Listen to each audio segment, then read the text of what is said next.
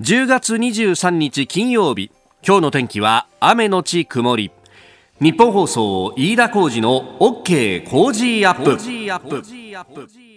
朝6時を過ぎました。おはようございます。ニッポン放送アナウンサーの飯田浩司です。おはようございます。ニッポン放送アナウンサーの新行市佳です。ニッポン放送飯田浩司の OK Cozy up。この後8時まで生放送です。あの朝ですね、はい、えー、4時過ぎぐらいに会社に来て、で、まあ、新聞を読みながらですね、何喋ろうかななんて思っていると、まあ、サボラキがずっと会社の中流れてるわけですよ。で、さっきあの、渡辺デスクのニュースの中に、そう、ずっと気になってた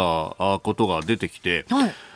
神奈川でさもうこれもうかれこれ34か月になるんだけどそうですよね。そう横浜横須賀三浦のあたりで異臭がするっていうのがね、うん、ずっと出てたんですが、えー、これに関してですね昨日、えー、神奈川県はこの異臭発生の際に採取した大気を分析した結果というのを発表しまして、はい、ガソリンなどが蒸発したガスに含まれている化学物質が検出されたそうなんですね、うん、まあ、いずれも発生源は特定できてないでこれあのまあ私、横須賀の出なもんでですね、はい、えー、まあ、ちょっとは土地勘があるんですけど、うんうん、まあ、横浜でも出た、横須賀でも出た、三浦でも出たっていうのがですね、まあ、これが、あの、まあ、いわゆる神奈川県の、まあ、あの、東の方のですね、東京湾沿いなんで、一緒にされること多いんですけど、はいうんうん不思議なんだよな。横浜はさ確かに横浜の海沿いってねそれこそはガスあの石油の生成の大きな工場が磯子のあたりにあったりとか、はい、あとまあね大きい工場が海沿いに結構あるのよ、うん、あの昔の石川島播磨 IHI のでかい工場あったりとかね。であのじゃあ横須賀はっていうと、まあ、あの辺はこう、まあ、昔から軍港だったっていうのがあるんで、うん、まあ、海上自衛隊の、えー、自衛艦隊司令部だとかあとは、えー、アメリカの海軍第7艦隊のね、基地だとかはあるんですが、で、じゃあ三浦はっていうとですね、三浦はあんまり工場とかあるイメージなくって。ないですね。君あれだよね、はい、三浦でフィールドワークやってたんだよね。あ大学時代あの調査地だったんですよ三浦が。なんで？あの町おこしっていうことで、ええ、映画でこう町おこしとかっていうのでよく特撮のロケ地としても三浦は使われてたのでそう特撮と三浦みたいなテーマでちょっと大学時代 研究してた時期があってですね。趣味と実益みたいな話です そうなんです。あ、うん、でもさあれ行くとさ、はい、あそこは今度あの海と畑みたいな。そうですね。そのイメージが強いです、ね、俺最初にねこの異臭騒ぎがあった時に、三浦の方であったということなんで、いや、これ、堆肥とかが発酵したんじゃないかなとか思ったんですが、そうじゃなくて化学物質が検出されたということになると、一体何なんだろうなというですね、えー、ちなみに、えー、県によると、検出されたのは、イソペンタンやペンタン、ブタンなどで、えー、濃度は最大で通常の3.5倍ですが、直ちに健康に影響を及ぼすレベルではないということなんですね。で、これはあの国から機材を借りて神奈川県は調査したそうなんで、まあ、あの小泉大臣に対して、えー、黒岩知事が感謝を伝えたなんていう記事も出ておりましたけれどもいやこれ一体何が起こってんだろうなっていうねちょっとどんなあの匂いだったかっていうのをぜひ教えていただければと。うん、いや僕もあの知り合いだとかあるいはうち親父がまだ横須賀に住んでますんで、はい、いやなんかよくわかんないけど臭かったよみたいな感じで。そう人によって結構ねその表現が違ったりなんかするんでね。ねえ。ー、まああの今のところねその健康には影響ないということなんですけどなんともね。なんでしょうねこの長期間にわたってしかも神奈川のあちこちで起こっているっていうのがそうなんだよ。不思議ですよね。そうなんだよ。でねこういろんなこう説が乱れ飛んでて特にネットっていうのはさ、本当虚実入り乱れるような感じなんですがあのー阪神大震災、まあ、阪神・淡路大震災が起こる前に、淡路島のあたりでは結構異臭がしてたんだみたいなことが今になって出てきてたりとか、そうで、阪神・淡路の後にね、このいろんなところでこう活断層というものが調べられたじゃないですか。はい、で、確かに横須賀もですね、あの時、あの、私の周りというか、地元では大騒ぎになってたんだけど、竹山っていうところのあたりに活断層があるんだみたいな、え、じゃあ資源近いじゃんみたいな話で、え我々も避難訓練をですね、一生懸命やったりなんかした覚えがあるんですよ。ちょう中学から高校に上がるぐらいの時だったんですけど、だからそういうことを考えるとさ、なんかちょっといろんなこと備えていかなきゃいけないのかなとかね、思ってしまいますけれども。はい、はいあなたの声を届けますリスナーズオピニオン。この傾向時アップはリスナーのあなた、コメンテーター、私、田新業アナウンサー、番組スタッフ、みんなで作り上げるニュース番組です。えー、ぜひご意見をお寄せください。えー、今朝のコメンテーターは内閣官房参与で外交評論家、三宅邦彦さんです。えー、6時台からですね、工事専門家会議ということで、この後、すぐにご登場いただきます。えー、6時台、菅外交について、まずは、えー、お話をいただき、そして7時台は、アメリカ大統領選、えー、最後の討論会、いよいよ今日日本時間のお昼10時からと。なっております。えそれから自民党の石破元幹事長派閥会長辞任というニュース、そして中国の王毅外相が来月にも来日へというニュース。で、キーワードは、あ日英、日本とイギリスの間の EPA について、えそして7時40分過ぎスクープアップのゾーンでは、民主党がボイコットしたアメリカ最高裁の判事の人事案可決と、委員会で可決ということで、え本会議は来週の頭26日というふうになっております。えここから大統領選についても深めていこうと思います。ますさあ、今週はこの時間6時台からコメンテーターの方々に入っていただきます。えー、今朝は内閣官房参与外交評論家、三宅邦彦さんです。おはようございます。おはようございます。おはようございます。ただの評論家ですから。いやいやいや ただの外交評論家で結構ですから、えー、よろしくお願いします。いやいやいや、あのー、ね、えー、参与任命されて初の登場ということになっておりますが、まあ、いつも通りと。はい、いつも通りです。はい、えー、そして、再来週、あ、先々週でしたけれども。うん、あ、あなた休んだ時ね。そうです。そう。ありがとうございました、本当に。本当にありがとうございました。本当にありがとうございました。10度と、11度とやりませんよ。11度とやります。覚えてる。全部感情して緊張して緊張して大変だったんですよ。いやいやいや、何をおっしゃいますか。一つ今後とも。あ、よろしく。もうこれで休暇はないでしょ？ええいやいや、何を言ってるんですか。働き方高いから。まあいいや。ました。はい、さあ、えー、今日ですね、この時間、えー、最初の専門家会議議題、こちら、メールをたくさんいただいているんですが、はいはい、やっぱりね、菅さんの外交について、折しも今週は、その、ベトナムとインドネシア訪問から、うん、まあ、総理帰ってこられたということもありまして、はい、えー、文京区の一本放送さん、東南アジア歴訪の意義について詳しく伺いたいです。うん、えー、気合一本さんは千葉船橋から、えー、インドネシア、ベトナム訪問で外交デビュー、両国の反応どうだったか、成果どうだったんでしょうかと、うん、えー、それからこちら、しんちゃんさんはですね、青森弘前から、インドネシアも選ばれましたけれども、これどういう意図があったんですかね、三宅さんと。うん、結構ね、メール、ツイッターで質問をいただいております。はい。まあ、非常に無難な門出ですよね。えー、あの、良かったと思います。ええまあ、あの立場が変わってもね、私は言うことは同じなんだけれども、はい、2013年もう7年前ですかね、はい、安倍さんがシンガポールで ASEAN に関する、まあ、政策演説をしたんですけど、はい、その時は日本と ASEAN の関係についてはこう言ってるんですよね。要するに高校の自由を含む安保の問題についてもね、ええ。ー、議論できるようになったということで、非常に喜ばしいってなことをおっしゃってるわけ、ちょっと言い方違うけども、でそれで、まあ、たった1行なんですよ。ね、ところが今回はね、はい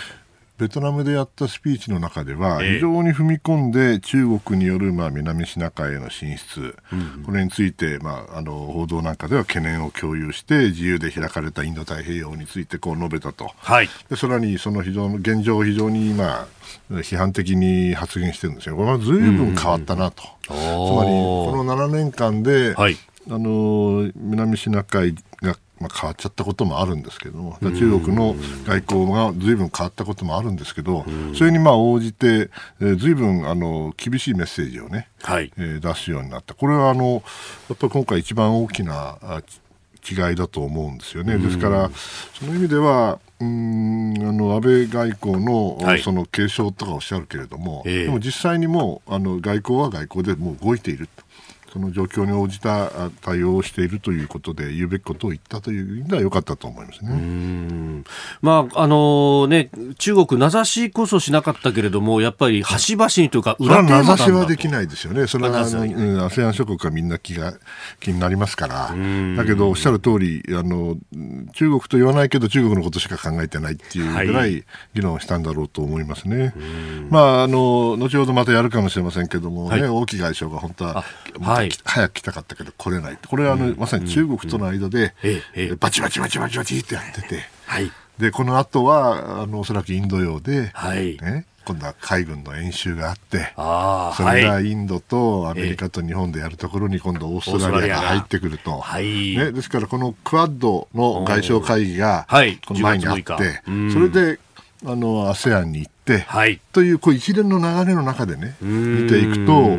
あ確かにあの言うべきことを言っているという感じはしますね。この自由で開かれたインド太平洋っていうこの構想、うん、まあ、あの最初に日本が掲げたものになんかいろんな国が今こう乗っかってきてるようにこう僕らなんかからだと見えます。これはね本当あの驚くべきことなんですけどもともとは2006年か7年かな、はい、のインドに行かれた安倍総理がその、えー、まあ、オリジナルのアイディアを言って、はい、でそれがあのこう発展してきたものなんですけどね、まあ、普通は日本が言うとですねそれで終わりなんだけど、はい、今回はそれをですね、アメリカがまあ、乗ったわけですよね。えー、であそこにあのハワイにですね、はい、えー、アジア太平洋の、まあ、あ軍の、はい、パシフィックコマンドってのがあるんですよね。軍全太平洋軍太平洋軍。があるわけですよ。それをですね、名前まで変えて、インド太平洋軍にしたんですよ。そのくらいその基本的な部分で日本がイニシアティブを取ったアイディアが、はい。えー、実現するっていうのはもう驚くべきことですよ。ん。なことって起こるのかと。僕はさ外務省入った時はそんなこと夢にも思わなかった、ですからその意味では、あの着実にこの8年でね、はい。えー、日本の外交は変わってるなという気もします。その結果がこういう形で出ているという意味だと思います。で、まあ、これ、菅さんの外交っていうのは、そういう意味では、まあ、安倍政権の継承もそうですけど、どうなんですか、さらにそれを加速させてるようなところがあの必要なことは全部やってると思いますね。で、まあ、安倍外交とね、あの、違いをみんなおっしゃるんですけど、はい、まあ、確かにコントラストはあることは事実ですよね。で、安倍さんっていうのはもう、外交にはものすごい思い入れも強いし、こだわりもあって、はい、スピーチライター作って、つけてね、そしてしっかりとやって、あのそういうなんていうか派手さはないかもしれないけれども、はい、華々しさはないかもしれないけど、じゃあ、それがなきゃだめだってことでもないわけですよね。ちゃんとしたメッセージを送る、はい、そして向こうがそれを受けて、そしていい文章が残るなり、いい会談ができて、そして実体としてその相手との協力が進むもしくは行動が一緒になるということになれば、はい、それはもう僕はそれで十分成功だと思うんですよ。ベトナムはあの中国との関係は非常に微妙な難しい国で、しかし今回は ASEAN の議長国ですよね。はい、そして、えーまあ、日本にもいろんなベトナムの方来てくれてるし、えー、そういう意味ではあのベストチョイスの一つですよね、まあ、もちろん今、アメリカに行けるわけないし、中国、韓国って話でもないわけですから、ASEAN っていうのは正しいチョイスですし、その中で ASEAN、そうやっぱりインドネシア、次はね、はい、これはもうあの ASEAN の中で一番でかい国だし、えー、極めて重要ですから、そういう意味では、この2つ、本当はタイも行きたかったんだと思うんですけどね、タイも重要ですから、タイは今、調子がちょっと悪いでしょ、国内でいろいろなあの、そうですね、学生運動があって、はい、やっぱりちょっと時間的にも難しかったのかなと、まあ、あとシンガポールとかね、大事な国いっぱいあるんですけれども、はい、今回はまあまあ、無難な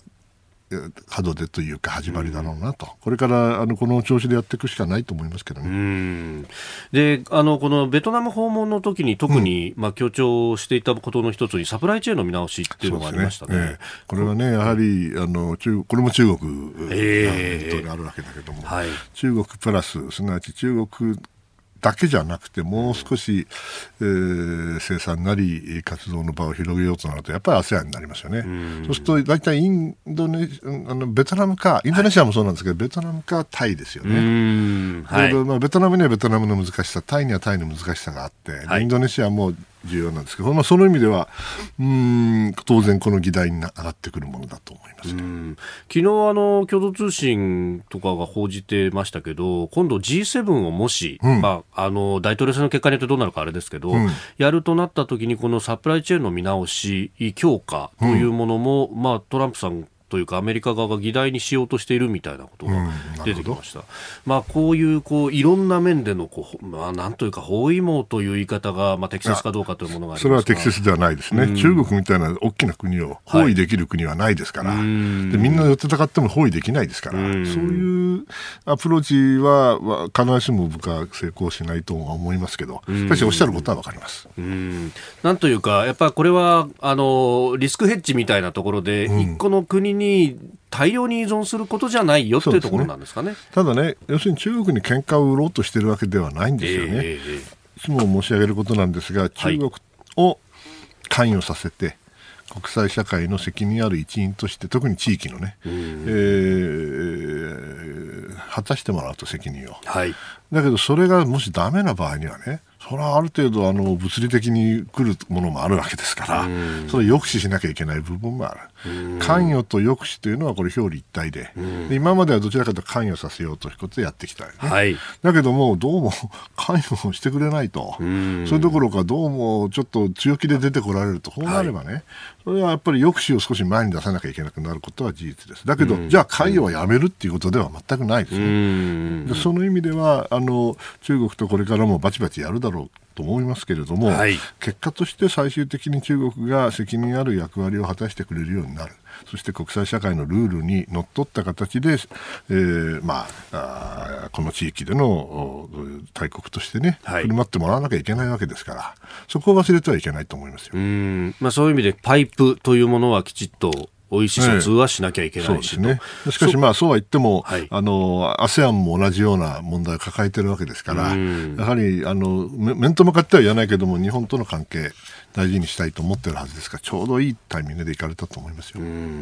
あのまあ、外交面で菅さん一つ決断があるとすると、うん、まあ、今、宙ぶらりになっているのが中国の習近平国家主席の国賓訪問、これどうすんだっていうのが、まあ、まだ結論出せないかもしれませんまあ、まだね、ちょっとあの冷凍庫に入ってますよね。あうん、フリーズ状態ですか、これは。フリーズか、あの凍ってかどうか知りませんけど、とにかくあの今は、塩漬けというか、でもまあ、いずれは出してくることになると思いますけど、木が熟さないと、やっぱり塩漬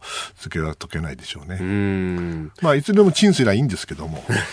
チンをすることは？チンをするのは、あの、その時にやればいいんで。ええええええ。今はこのままでいいんじゃないでしょうかね。うん。こういうタイミングだからこそ、中国は、まあ、言うことを聞くと言ったらあれですが、こちらの言うことを飲む言うことっていうか、まあ、そのね、喧嘩するわけじゃないけれども、えー、より理解し合って、向こうもちゃんと、あの、譲歩すべきところは譲歩してもらわないとね、まあ、世界中相手にですよ、喧嘩越しでやったってね、うまくいくわけないんだから、中国は。そこは、あの、よく考えて、えー、判断をしてほしいものだと思いますね。はい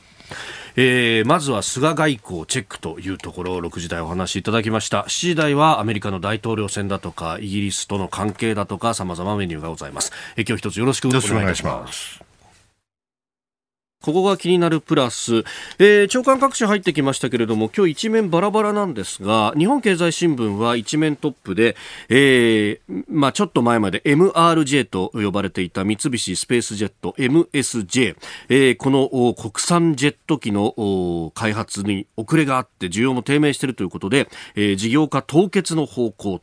ということが出ております。まああと毎日新聞もね、一面の方のところで、えー、事実上凍結というふうに載ってたりもします。まあ、コロナの影響がということが言われますけれども、それだけなのかと。えー、メールやツイッターでも様々いただいてますね。備前のラジオ小僧さん、岡山から。えー、実情撤退だと思います。えー、私はあ MRJ に関わった開発スタッフが、えー、海外メーカーなどにヘッドハンティングされる危険性が心配ですと。えー、実際バブル崩壊の後、家電メーカーの開発研究スタッフが、えー、海外メーカーサムスンなどに引き抜かれたことがありました。えー、これで日本の産業競争力が暴落するのも心配ですよねといただきました。まあ確かにこの裾野が広いというふうにこのね、えー、航空機事業に関しては言われますが、えー、部品がですね300万点ぐらいあるとこれをこう全部すり合わせていかなきゃならない上にもう安全性はこれあの墜落なんかしたら大変なことになりますからもう念には念を入れて担保しなきゃいけないというような、えー、ことがあるとだからいろんなもののこうすり合わせの技術っていうのが何よりも重要になってくるところでまあそのすり合わせの部分っていうのはあの日本の国国内の自動車産業なんかを見ても分かる通りですね日本のまあ得意とする分野ではあると。ただただこれは、えー、じゃああの三菱が自動車分野でどうだったということを考えるとひょっとしたら不得意だったのかもしれないなということがまず一つ。というのはですね、えー、同じように、えー、まあ、自動車も持ってるところで、まあ、これアメリカの会社ってことになってますがホンダもですねホンダジェットっていうのを、まあ、これはあのあの小型機でもう10人も乗れないぐらいの小型機を作ってるんですが翼の上にエンジン乗っけるっていうなかなかこう斬新な発想でやってですね、これが、あの、今、その超小型のジェットの市場ではかなりのシェアを占めているというようなことがあって、だからこれ、あの、いいところはあったんだろうけれども、すり合わせに失敗した部分があると。で、この残された技術をじゃあどっか他のメーカーが手を挙げてくれると一番いいんですが、えー、確かにどっかに流通してしまうと非常に、えー、心配だなという感じはあります。えー、えー、私も個人的にとても期待していたところなので、残念でならないというところなんですが、えー、今日のここが気になる AMRJ についてお伝えしました。いや、あのー、評論家変わりませんからねっておっしゃってましたけれども、はい、やっぱりね、あの、うん、質問はいっぱい来るんですよ。そうですか。それはもちろん当然ですよね。えー、えー、こちら、白いゴーヤさん、メールでいただきました。はい、えー、参与就任おめでとうございます。ありがとうございます。この方もですね、えー、住んでいる市の審議員をしてます。あえー、移植式がありまして、市長から、うん、あ移植状を手渡されます。はい。内閣官房参与の移植式、官房長官から手渡しされるんですか？移植状ってどんなものなんですか？紙質とか文書内容とか教えてください。なかなか。あのね、まずずね、あのいただいたのは総理からです。あ、総理から直接、それから任命状っていうのがなかった、えそれをいただいた。で官房長官と副長官がおられて、で我々6人でしたけども、そうでしあの来れたのは4人だったので、高橋先生も含めてね、はい、高橋に1人 ,1 人ずついただいて、ええ、で写真撮っておしまい。おはい、やっぱ分厚い紙なんですか？あの、あの、段ボールほど厚くはないですよね。段ボールほど厚くは それはそう。ちょっと硬い紙でした。ね。へえ。なんか。僕ら、あの、サラリーマンで事例もらうっていうとさ、なんかあの、これ、英語ぐらいかな。なんか、ちっちゃい紙もらう。ちっちゃいんですか？ちっちゃいです。ちっちゃい紙なんですよ。え、あれですか？症状ぐらいの大きさあるんですか？えっとね、なんか、あの、B5 だな。B5 ぐらいの大きさで、横にして、4つに折って、こう、なんかこうなって、胸に入るような感じだったんですよ。胸ポケットに入れられる入れられるぐらい、封筒に入れられるぐらいの感じでしたね。へえ。恐れ多くて見てないけど、最近。なんか声かけられたりとかするんですか、そういう時って。いや、それはよろしくっていうぐらいじゃなかったかな。僕はちょっとぼーっとしてて覚えてないですけど。あの総理同棲に宮家さんも乗ってたじゃないですか、あの、面がされた時に、はい、その時っていうのは、何か言われたりしたんですか、サインを頼むよみたいな、そんなかないか。まあ、後から思えばね、あそうだという感じではないかななるほど、うん、まあそんな直接はやっぱりね。ね。ねまあ、いずれにせよ私は喋りませんから、そのことは。そうですね、失礼しました。ここで、ポッドキャスト YouTube でお聞きのあなたにお知らせです。ラジオの日本放送飯田浩司の OK 工事アップではお聞きのあなたからのニュースや番組についてのご意見お待ちしております。ぜひメールやツイッターでお寄せください。番組で紹介いたします。どうぞよろしくお願いしますでは最初のニュースこちらです。アメリカ大統領選最後の討論会開催へ。アメリカ大統領選最後の候補者討論会が現地22日、日本時間の今日この後午前10時から南部テネシー州ナッシュビルで開かれます。支持率で民主党のバイデン前副大統領に押され気味の共和党のトランプ大統領にとって挽回をかけた大舞台となりそうです。一方のバイデン氏は逃げ切りたい考え。今回は発言、妨害発言を封じるマイクの消音装置、ミュートが導入されまして、活発な議論につながるのかも注目されております。やっぱ大統領選、日本の人たちもすごく気になるということでメールたくさんいただきますね、はい、えー、横須賀市、神奈川県横須賀市28歳会社員の茜さん、はい、えー、どっちがバイデンさんとトランプさん、日本にとっていいんでしょうかとか、早朝ドライバーさんは東京北区の配送業の方ですが、うん、バイデンさんの当選って日中関係を与える影響どうなんですかねとか、うん、えー、いただいております。あ、あのその素晴らしい質問です。あの結論から言うと、まあどっちもどっちやねと。どっちもどっち？うん、どっちみちあの難しい人たちだからアメリカ人って、ね、この人たちと付き合っていかなきゃいけないんで、はい。でも中国も難しい人たちだから、えー、そこはあのバイデンさんがなれば少しはあの今みたいなむちゃくちゃなって言ったらもう失礼だけど、予測可能性のない、えー、全く不確実なばかりの外交っていうのは変わって、よりあの予測しやすいえー、そして地道なというか積み上げ型の外交になるので我々としてはそれはやりやすいと思うんですよね。それから中国に優しいかと言われればバイデンさん必ずしもそうじゃ昔はそうだったかもしれないけれども、はい、今の中国の状況を考えたらアメリカもみんなの懸念持ってますからそれにあの反してですね、はい、中国にすり寄るようなことはできないと私は思いますから。で、まあ、トランプさんが仮にのあの残ればね、はい、それはあのそれでいろいろ対応今まで慣れた対応があるわけですから、まあ、どっちも難しいけども頑張らなきゃいかんということですよね。まあ、それよりもね、はい、10時からこれから始まるんで私帰ってまた見なきゃいけないんですが、まあこれね正直言ってねあんまりあのもう疲れてきたね。疲れてきた。うん、1回目はなんかもうむちゃくちゃじゃない場外乱闘みたいなむちゃくちゃになってるんですよね。ほんでもってあの2回目なしでしょ？そうでしたね。2回目なし3回目は今度は何このプチって切るわけですよね。そうミュートするんでしょ、はい。マイクをミュートする。要するにトランプさんができることってツッコミだけだからね。うん、で漫才っていうのはボケとツッコミでできてるでしょ、えー、バイデンさんがボケてですよ、はい、それでトランプさんが突っ込むわけだ。ね、これでおもろいのにさ、はい、それで突っ込もうと思ったらブチって切ったらさ、そうですね。突っ込みのない漫才なんてありえないんだから。ボケ倒すええだったらね、もう見る気ないなって感じなんだけど、でもそれはそれで面白いかなと。まあ、いずれにせよもうインパクトないと思いますけど、ない,、うん、ないと思います。ここでね、本当は真面目にですよ、はい、トランプさんもね、心を入れ替えて、うん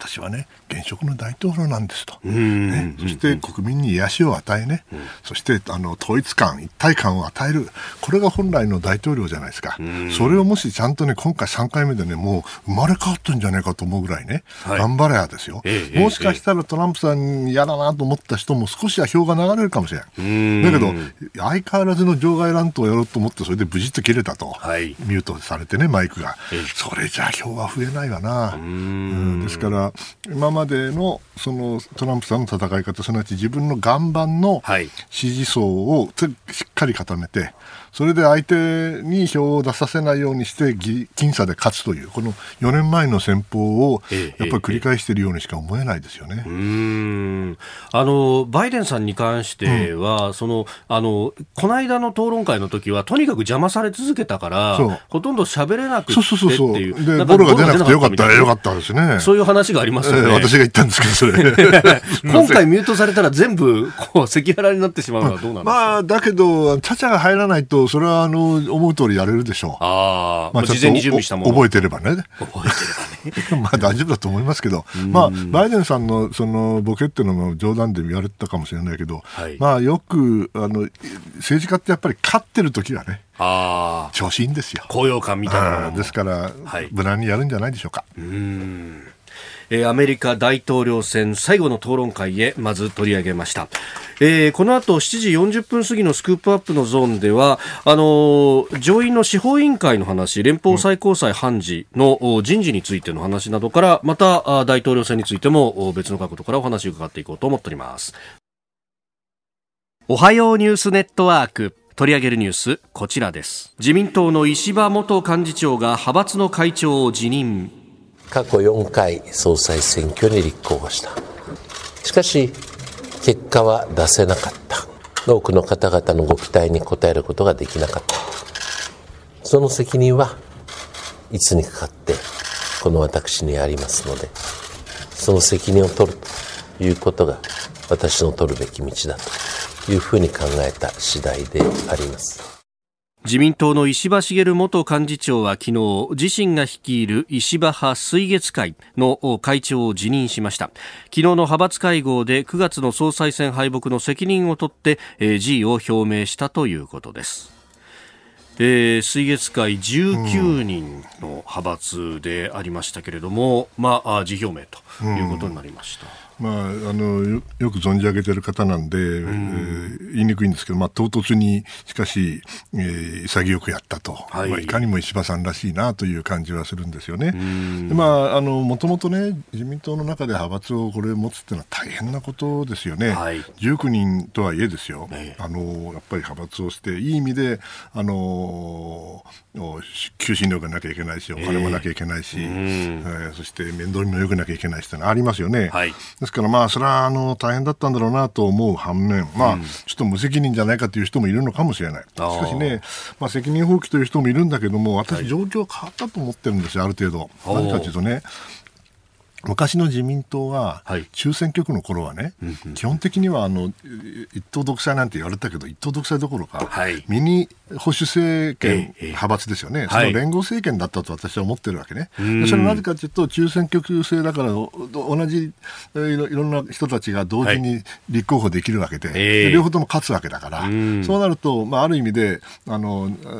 党内党とは言わないけれども、そういった、あの力学が働いて、ある程度、その総裁派閥以外の反主流というのがいて、はい、でいい意味で批判をして、議論をして、っていうのはありましたよね、まあ、その時にいろいろな弊害もあったかもしれないけども、これが小選挙区になっちゃうとね、はい、もう圧倒的にそれは総裁と幹事長強くなるわけでしょ、うそして一つの選挙区には基本的に一つの一人しか出られないわけだから、はい、そしたらもう党内減ったくれもないわけです、党内議論とかいうのがなくなって、その中で、このまあ、ある意味でその総裁派閥、もしくは総裁に対してある程度チェックバランスか、まあ、批判的というか、はい、それを維持するっていうのはね、これは昔よりもはるかに難しくなっていることは事実だと思うんですよね。ですからその意味では石破さんらしいなと申し上げたとはいえ、はい、今の自民党の中で同じようなことをやるっていうのはますます難しくなってるんだろうなと勝手に想像してます。これあの日本放送では朝6時から番組を取りましてメールもたくさんい。ただきますが、はい、えー、東京新宿区の秀康さん65歳自営業の方、はい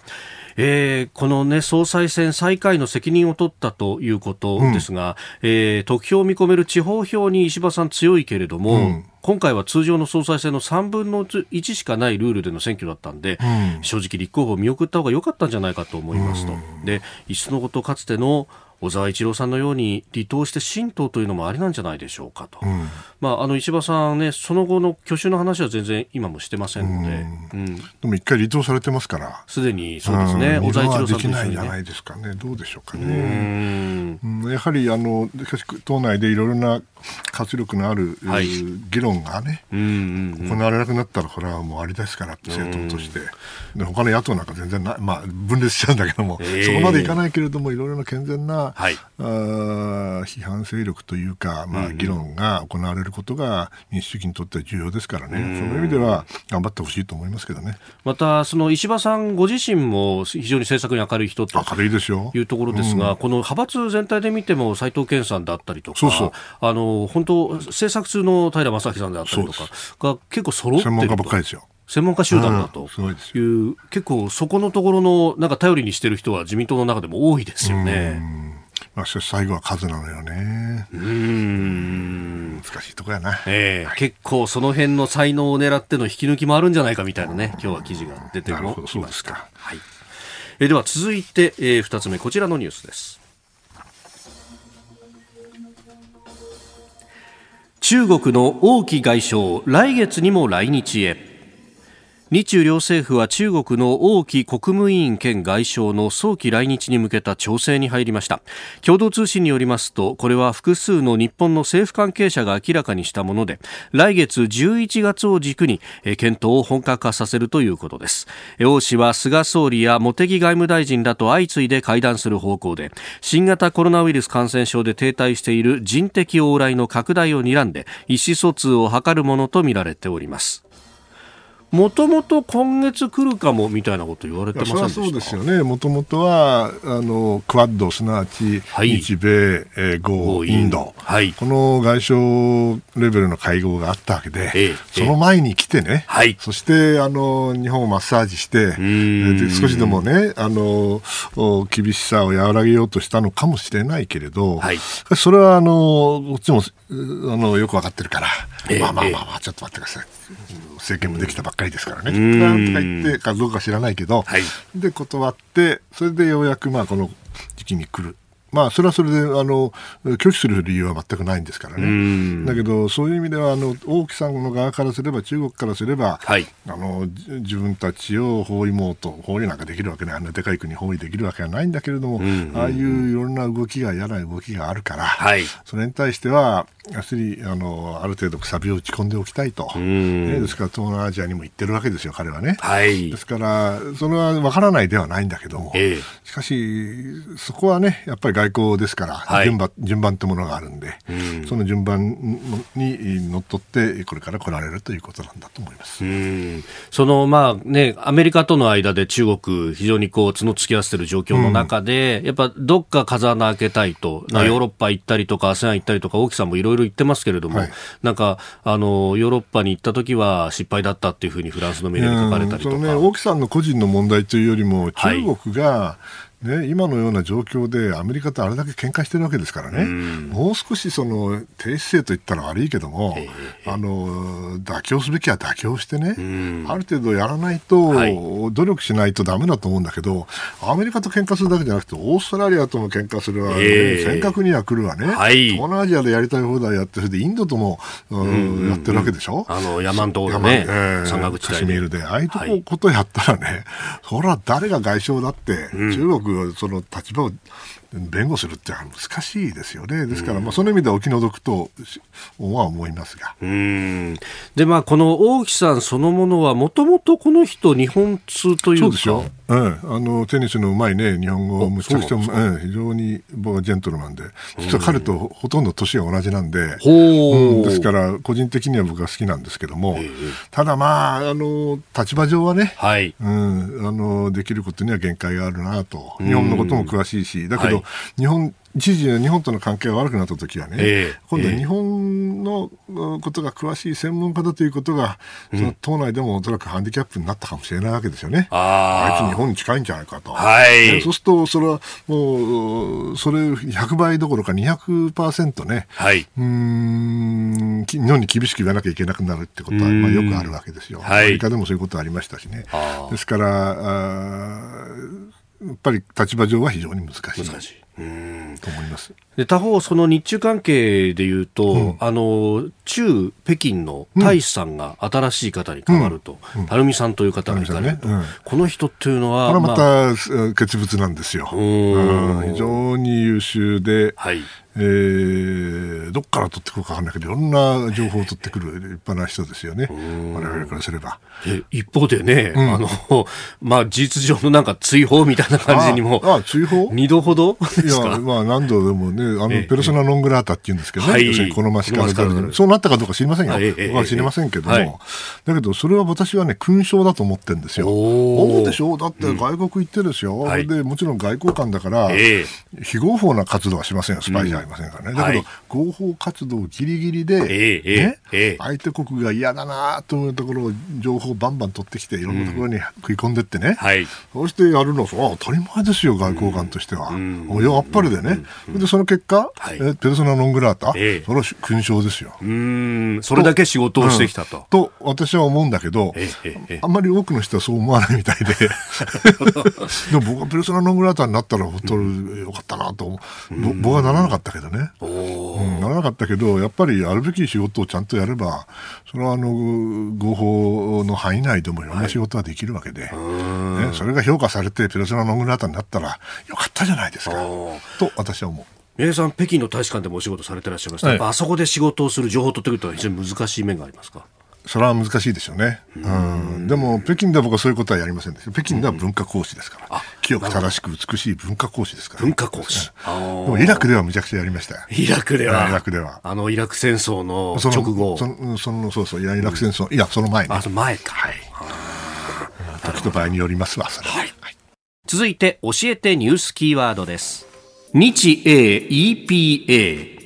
EPA とは Economic Partnership Agreement の頭文字を取ったもので経済連携協定と訳します。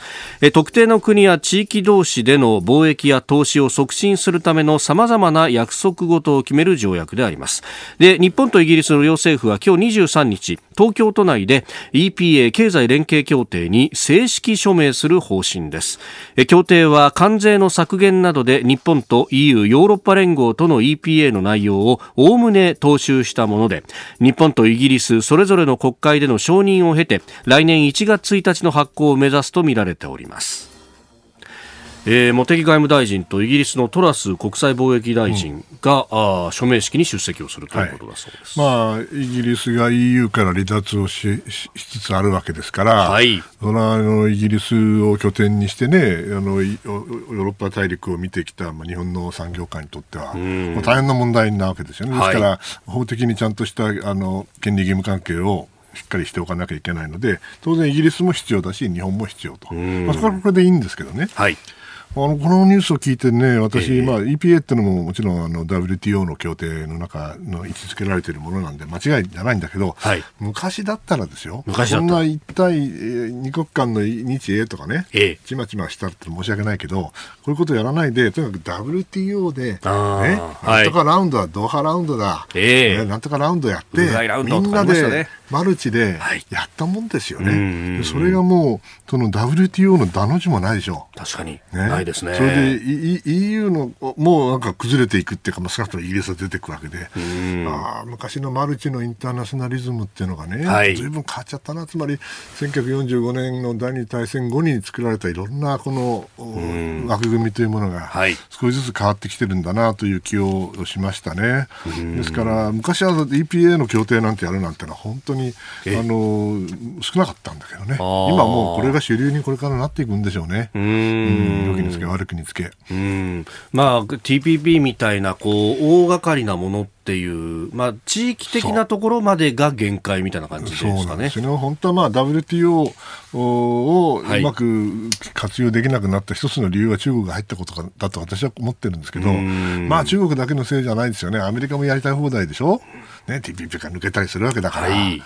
ですからまあその意味では昔のようなマルチの経済の枠組みでそこで権利義務関係をみんなで決めてそして自由化を進めていきましょうというような状況が変わっちゃったね、はい、もう中国は中国で自由化する気はないし、はい、アメリカはアメリカではアメリカファーストとか言っちゃって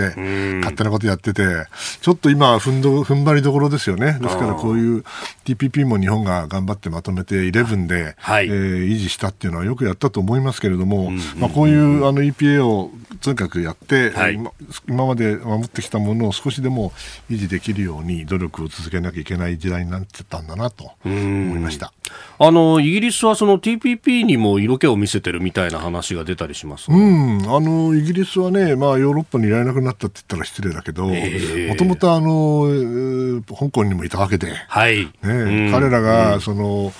アジアに対してこの関心を持つというのは自然なまあ、海洋国家だし、はい、貿易も盛んな国だし、えー、十分あり得る話ですよね、まあ、それが若干違和感あるかもしれないけど、これからそういう形でイギリスとか、はい、他の国々がアジアに向かってやってくる、フランスだってあの私はアジ太平洋国家ですよとかそうですよね、フィジーになんか船がいっぱいある小さな船があるんだけど、太平洋艦隊って言ってますからね、艦隊と言っている。フランスの方には失礼しました。あのやっぱり非常に関心が高くなる、それはあのアジア太平洋地域が発展してるからですよね。うん、えー、今日のキーワード日英 EPA でありました。続いてのコーナーはここだけニュース、うん、スクープアップであります。こちらもいつも通りですね。はい、ねはいはい、やらせていただきます。はい、ではこの時間最後のニュースをスクープアップ。ミュマイル準備もなかったね。ね。大変失礼しました。はい、やって。そんな、すねないでくださいよ、さんよ。やって、早く。はい。民主党がボイコットしたアメリカの最高裁判事の人事案可決。うんアメリカの上院司法委員会は22日連邦最高裁判事にトランプ大統領が指名した保守派のバレット高裁判事を充てる人事案を採決し共和党の委員12人全員の賛成で可決しました。野党民主党の委員10人は全員が採決をボイコットしたということです。まあ、まず委員会で可決してで週明けに本会議で可決するという流れだそうです、うん、はい、まあ、民主主義ですから当然ですよね、あの審議拒否っていうのはね、はい、やっぱりそれは日米どっちもだめですよね、しっかりと議論をしたわけだし、はい、まあ、たまたまというか、この時期に、えー、前のリベラルの、はい。えー、ギンズバーグさんが亡くなって、そして保守的なというか、まあ、カトリックなんですけども、はい、優秀な女性ですよ、バレットさんがはい、指名された、それをあの審議するのは、まあ、当たり前ですよね、だって欠員があるわけですからね、はい、まあ、もっとも4年前には同じような状況で、共和党は、いや、そんなことはあの大統領選挙の直前にね、うんうん、あの最高裁判事のの任命をやるなんてとんでもないって言った時期もあったんだけど、はい、まあ、それは通り党略といえばそれまでだけども、えー、それはあの民主主義のルールから言ったらどちらもありですから、これはこれでしょうがないと思うんですよね。うん、だけども、やっぱり一番大きな問題は、はい、この大統領選挙がもしこじれた場合ね、結果が、えー、どういうふうに出るか分かんないけども、例えば、接戦州の一部で郵便投票が遅れちゃったと、はい、ね、なんだと、これおかしいじゃないかと。いうことで、トランプさん、実は負けてるのにもかかわらず、勝った勝ったと言ったり、もしくはもつれにもつれにもつれたら最後はその最高裁で決着つけようぜと、こうなった時に、この一票が、はい6対3か5対4かはえらい違いですよね。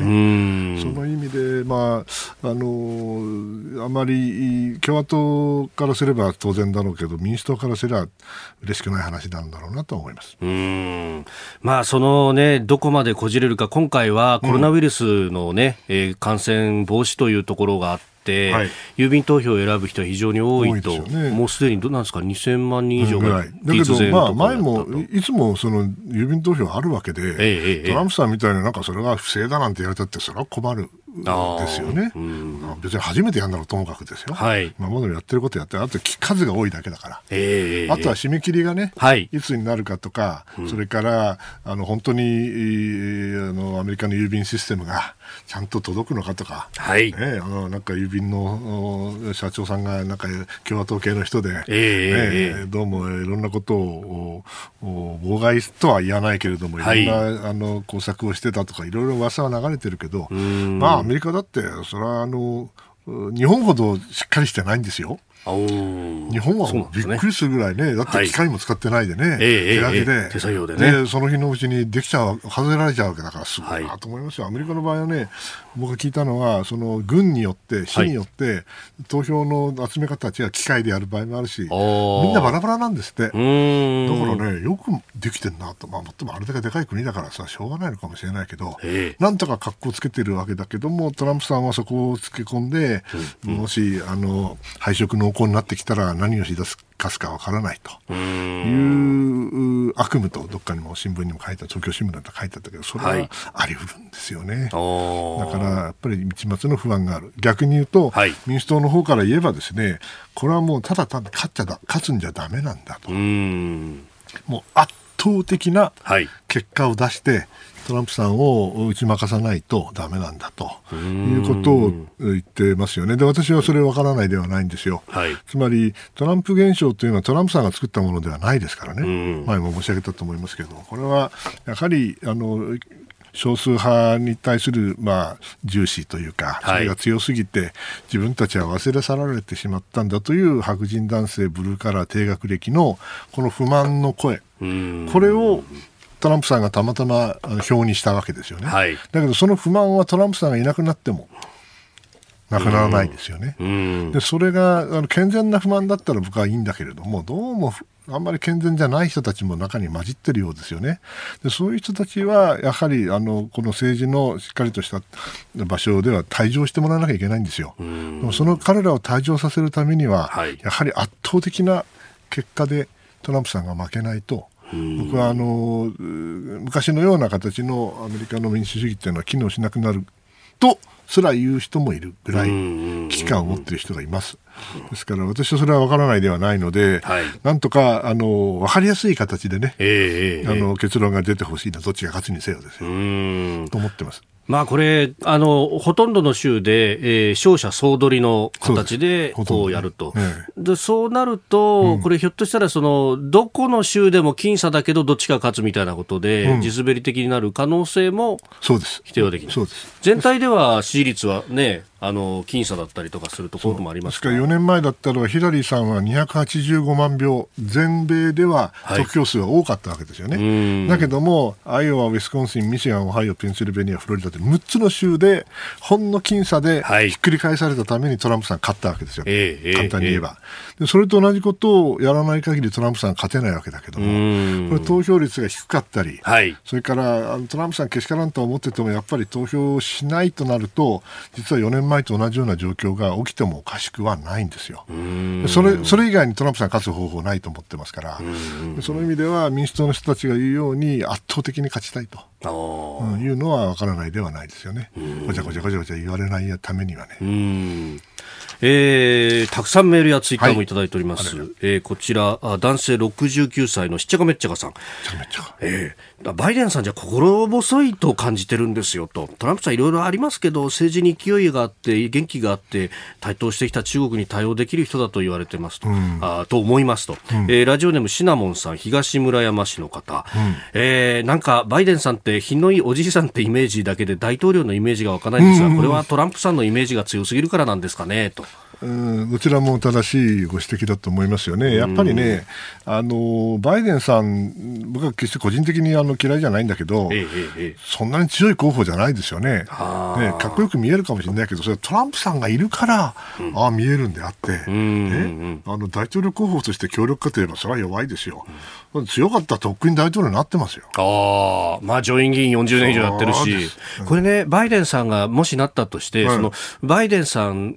とその周りで意思決定をすると、うん、なん。かバイデンさんのこう顔みたいなものが見えなくなっちゃうんじゃないかと指摘いやしかし、いい意味でチームワークっていうか、ワシントンに長い人ですから、やはりつかさつかさの人たちをうまく使うという点では、元に戻ると思うんで、トランプさんみたいなはちゃめちゃなことはないかもしれない。うん。えー、今日のスクープアップ大最高裁の判事の話から、えー、大統領選についてというところをいただきました。飯田浩二飯田浩二でございますご通行中の皆様、ポッドキャストや YouTube でこのコンテンツをお聞きいただいている皆様、あ、5000円ありがとうございます。飯田浩二、飯田浩二でございます。OK 工事アップからのお知らせです。それでは、飯田浩二でございます。ただいまご紹介に預かりました日本放送の飯田浩二、飯田浩二でございます。早速でございますが、この時期は我がラジオ業界におきまして、まあ何ヶ月に一度かのお調べ週間であります。いわば選挙のようなものでございます。各候補者、あ、違った。番組もですね、様々に頑張ってございます。改めて申し上げますが、このお聞きの番組、東京のラジオ局、東京のラジオ局、日本放送の日本放送の地上波でのラジオ生放送番組の再編集版でございます。この OK 工事アップは平日月曜から金曜の朝6時から8時までの生放送でございます。日本放送でございます。で、地上波でお聞きでなくとも、もしもお手元に投票権、いや、違う。お調べの連絡が来ているという方がいらっしゃいましたら、何卒今回も清き一票をよろしく、よろしく、よろしくお願い申し上げます。この選挙、もとい、お調べの結果でですね、場合によっては番組の終了が決まるということもないとは言えません。この工事が終わった場合には当然ながら、ポッドキャスト、YouTube も終了ということになります。皆さん、まさにですね、この番組はあなたと作るニュース番組でございます。あなたの負託に必ずや私だお答えいたします。ぜひとも清き一票皆様の力添えをよろしくお願いいたします。私だ、あと一歩、あと一歩でございます。この機会にですね、関東一都三県にお知り合いの方にも、ぜひ番組を進めてみてください。私だ、全力で頑張らせていただきます。あと一歩、あと一歩でございます。皆様、何卒、何卒よろしくお願いいたします。ご清聴ありがとうございました。飯田浩二、飯田浩二でございます。飯田浩二を男にしてあげてください。大事なことなので、もう一度お伝えします。この飯田浩二の OK 工事アップ、関東のラジオ局日本放送で、平日の朝6時から8時までの生放送です。飯田浩二、飯田浩二をぜひよろしくお願いいたします。あ、お手を振っていただきましてありがとうございます。ご声援もありがとうございます。飯田浩二飯田浩二をよろしくお願いします。